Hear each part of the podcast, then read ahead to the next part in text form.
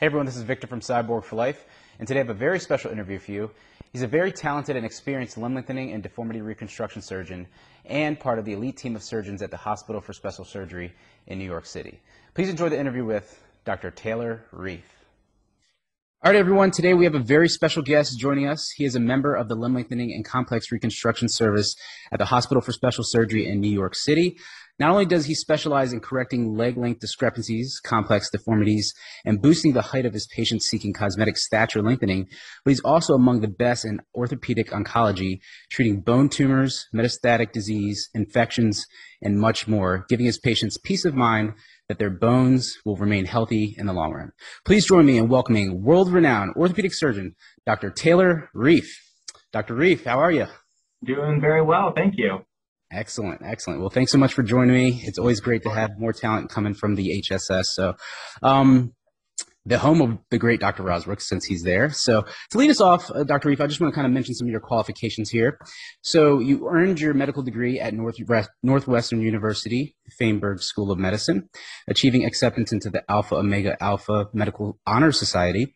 You did residency at Loyola University Medical Center in Chicago with two fellowships, the Enneking at the University of Florida Shands Cancer Center and the Limb Lengthening and Complex Reconstruction Fellowship at the HSS. More of your accomplishments include being an assistant professor of orthopedics at Weill Cornell Medical College. Um, and many awards include the Standout Gavril Award in Limb Lengthening and Reconstruction in the recent 2020, named after the godfather of limb lengthening, Gavril Ilizarov. Uh, you're also involved in affiliate involved and affiliated with several societies and associations, showing you're up to date with the latest and greatest in the field of orthopedics. All right, so Dr. Reif, to start, I just want to, I always ask the question of how you got interested in the field of limb lengthening, deformity correction, and orthopedic oncology.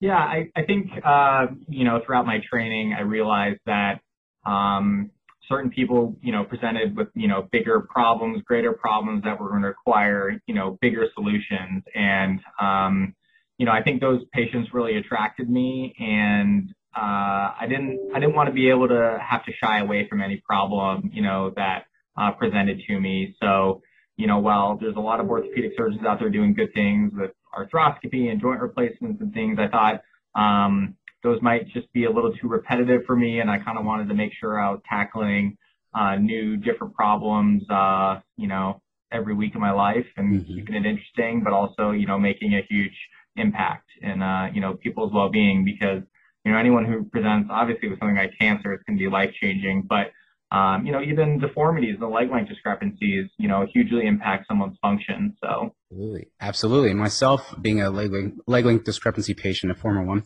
uh, so I can attest to that. Now, Dr. Reif, you being the expert in bone uh, oncology, can you explain what bone cancer is and how can a typical case be treated? Right. So bone cancer kind of uh, comes in two varieties. There's primary bone cancer, which is actually cancer that stems from the bone cells themselves. Um, this is uh, usually in the form of something either called osteosarcoma, Ewing sarcoma, or chondrosarcoma. Those are kind of the three most common. And so those are actually problems that stem from the bone cells themselves. And um, those can happen throughout life. A lot of those happen more in like adolescence, the osteosarcoma and Ewing sarcoma. Um, and then there's cancer that has come from some other part of the body, um, you know, lung cancer, prostate cancer, breast cancer, that then travels to the bone and, you know, sets up shop there in that area. So it's still breast cancer, it's still lung cancer, it just happens to be within the bone, and we call that a metastasis. Um, so, you know, very, you know, different kind of treatment uh, algorithms when you see those two types of things. But, you know, on a x-ray, it can be hard to tell, you know, apart what you're looking at. So um, often, you know, that's what, you know, why we biopsy things is to learn the difference between which tumor we're dealing with. Gotcha. Very cool. Um, now, Dr. Reif, many patients, when they go through with limb lengthening, they fear developing a bone tumor complication as a result of the p- procedure itself. How likely is it to happen, you know, from just getting, let's say, stature limb lengthening or uh, getting a leg length discrepancy fix? How likely is it to happen, and does this pose a risk to prospective patients? Yeah, I would say if you're just a standard patient undergoing a limb lengthening, it, it, it essentially poses no risk. It's not something that um, is reported in our literature, not something people are seeing. Um, you know, you do get a lot of growth factors that come into that area when you're trying to lengthen a bone. You get more vascularity mm-hmm. um, because you know you're trying to grow new tissue. But um, you know that, and we worried about that when you're trying to lengthen a bone that has you know kind of abnormal tissue in it. Let's say you have um, a condition where you have cartilage in the bone called enchondromatosis. Um, you know, there was a fear kind of that that would, if you lengthen that, it would lead to some sort of cancer development. And they actually showed that you know, other centers throughout the world, throughout time, uh, that usually just turns into normal bone and does not become cancerous. So, um, yeah, there's really not an association between limb lengthening and uh, cancer development. Okay, good. That's going to reassure a lot of patients because I get messages about once a week asking about bone cancer. So very cool. Um, now, I'm sure you've heard of it. The, the STRYDE nail from NuVasive was recently recalled this year. Many patients who had their surgery scheduled had to reschedule and postpone them.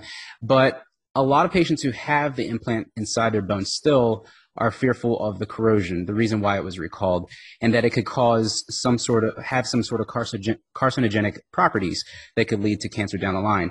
What is your take on this? Is there any merit to this statement? Yeah.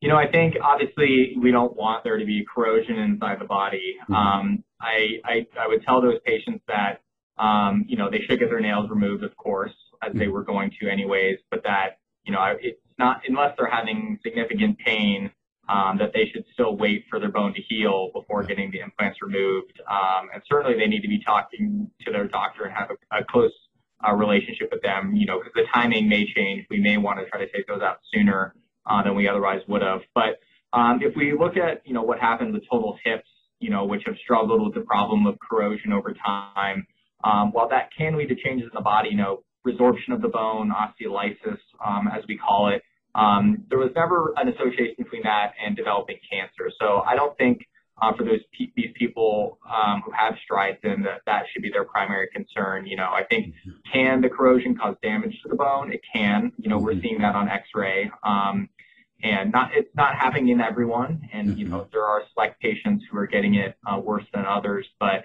Um, and like I said, I think they should be removed, but I don't think um, there's a risk for developing cancer. Excellent. Excellent. Well, you guys heard it right here from the expert himself. So no rush, but do get your nails removed when your bone is consolidated. Awesome.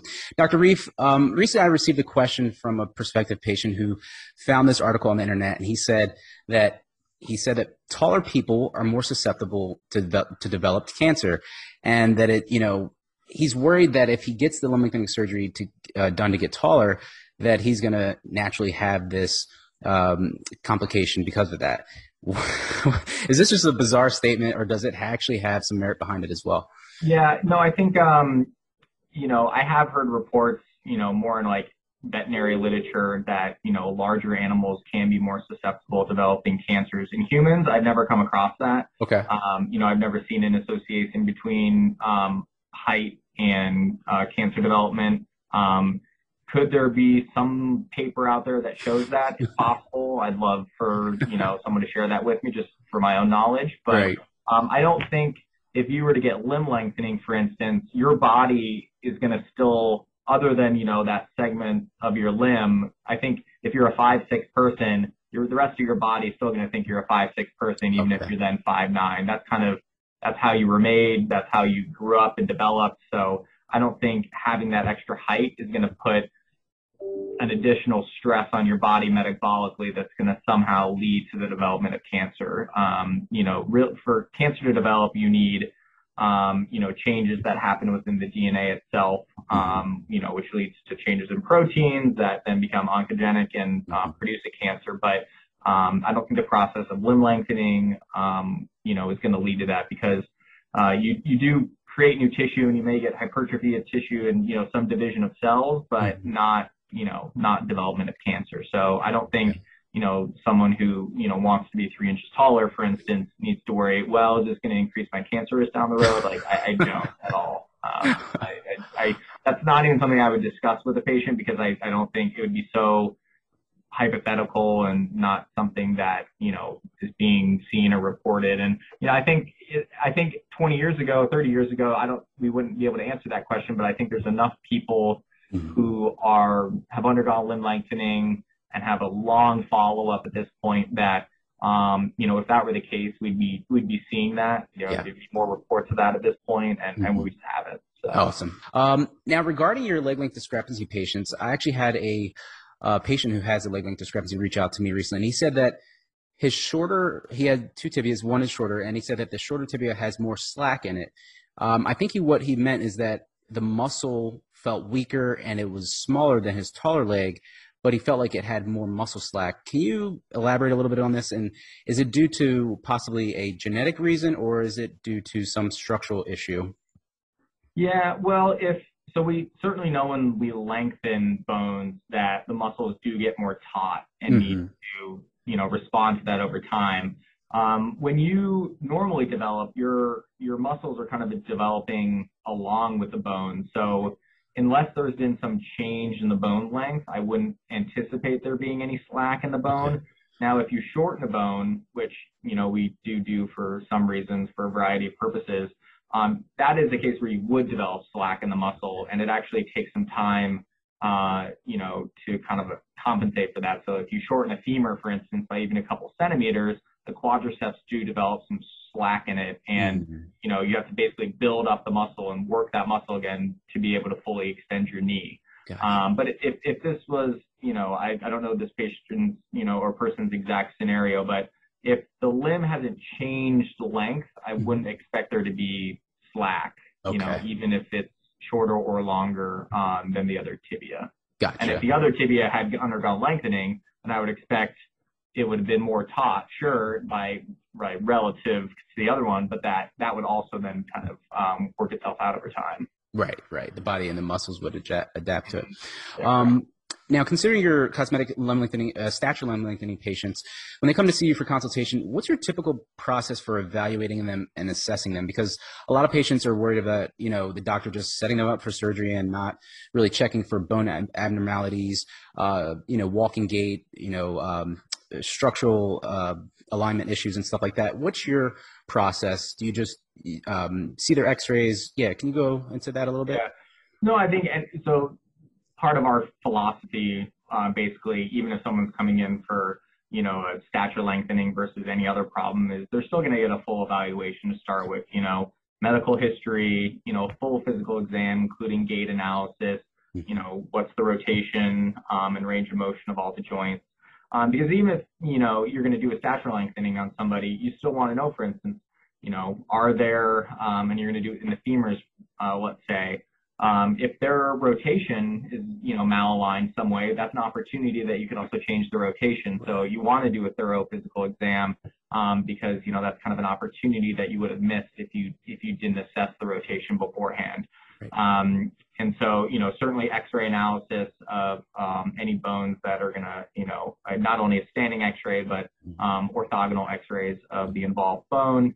Um, and you know, certainly any other uh, assessment of other painful joints because they may play a role um, in the lengthening process. You really want um, as healthy a limb as you can when you're mm-hmm. lengthening, um, and you know, stable joint on either side of the lengthening. So um, it's important to give everyone kind of a, a full evaluation so that you know there's no surprises. I love it. I love it. I love the thorough evaluation. Very cool. Now, for patients who need an external fixator, you know, for lengthening and or deformity correction, how co- common are bone infections due to the pin sites? Because we know that this is exposed to the outside environment, um, and you treat a lot of infections as well in your, your scope of practice. Um, but I know a lot of patients are seeking these options due to the STRYDE nail being removed and these, you know, external fixators being somewhat more affordable. But can you go a little bit into that in terms of bone infection and what the rates are?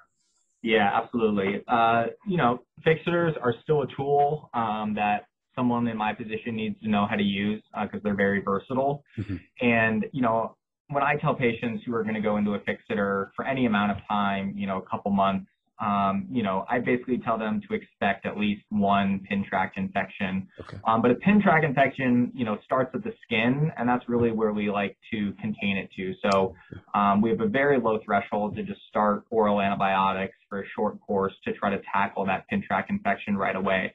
It's actually very uncommon that um, those pin tract infections end up being deep infections in the bone. Oh, okay. You know, um, you know, looking at my partner and kind of partners in their experience, you know, only a handful of times have they needed to remove something, for instance, or actually take apart the fixator because of a deep infection. You know, among hundreds of, of trials of this, it, it really you can almost always make it to the end um, with just kind of courses of oral antibiotics right. um, and not developing a deep bone infection. I mean, it certainly makes sense. You know, you have these pins and wires going in and out of the bone through the skin, but um, you know, I think bone is still resilient to infection, and um, you know, as long as you're you know keeping tabs on your patients and making sure you know treating treating them at the first signs of something going awry, mm-hmm. Um, that that really uh, can be prevented. Now, Dr. Reif, a father recently reached out to me and he asked about his 16 year old son who's going to get uh, the procedure done um, using a technique called cross lateral tibia femur lengthening, uh, whereas like one femur is getting lengthened, and the opposite tibia is getting lengthened. And the surgeon kind of didn't really disclose the reasons of why he wanted to get this done or do it this way. From your perspective, could you shed some light on what his reasons might be and what is the benefit versus the downsides of doing it this way?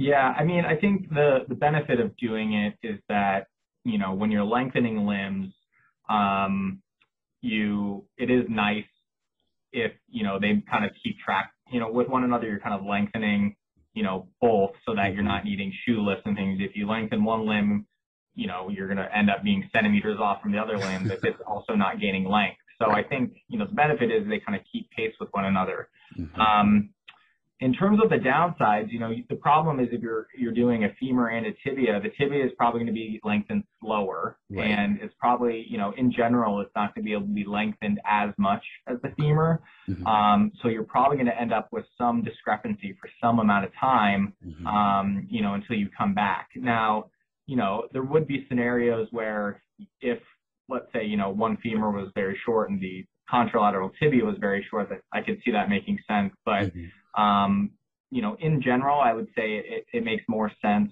to kind of do both femurs and mm-hmm. then do um, both tibias. A, because I also think just the rehab is then um, a little simpler because, mm-hmm. you know, when you're doing the femurs, there needs to be a lot of focus on physical therapy for the hips and the knees. And, right. you know, you don't have to worry about the ankles quite as much. But mm-hmm. um, when you're, um, when you're lengthening the tibias, you know, keeping the Achilles tendon, uh, supple and doing a lot of therapy on the ankle is very important. So, um, you know, unless unless a patient really had a reason for needing femur and tibia, you know, at the same time, you know, that would not uh, generally be my preference. You mentioned physical therapy. I want to dive right into that now.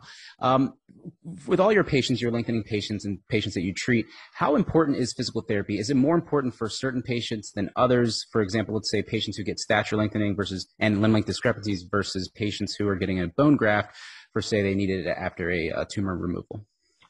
Yeah, I think it it's a little bit dependent on you know the patient themselves and how much support they have. Um, you know, when I do lengthenings on people, sometimes I don't start physical therapy on them until six or eight weeks into the process because at home you could tell they're just doing such a good job. They're being very diligent with exercises.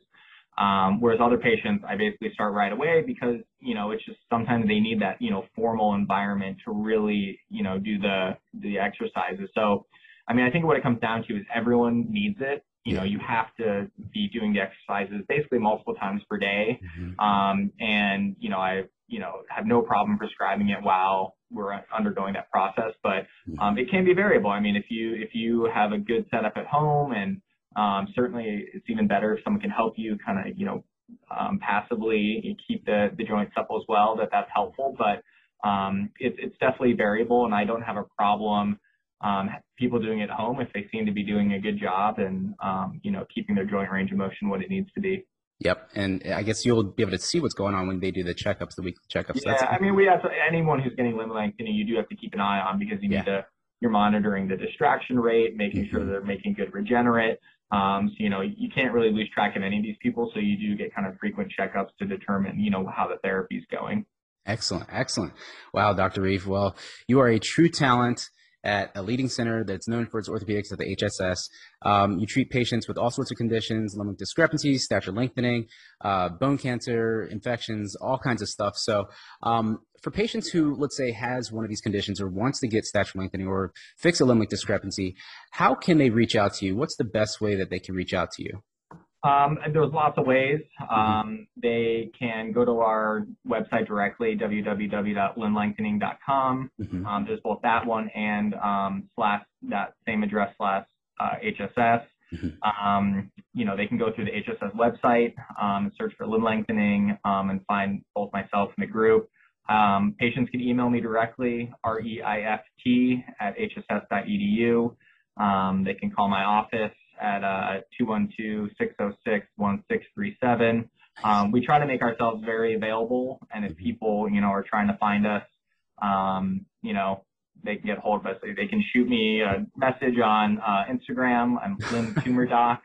Um, so, you know, I, I, you know, we want our services to be out there for people to take advantage of. So we certainly don't want, um, you know, finding a way to contact us to be a barrier. I love it. I'll make sure of that because I'm going to post all your contact information to the show notes.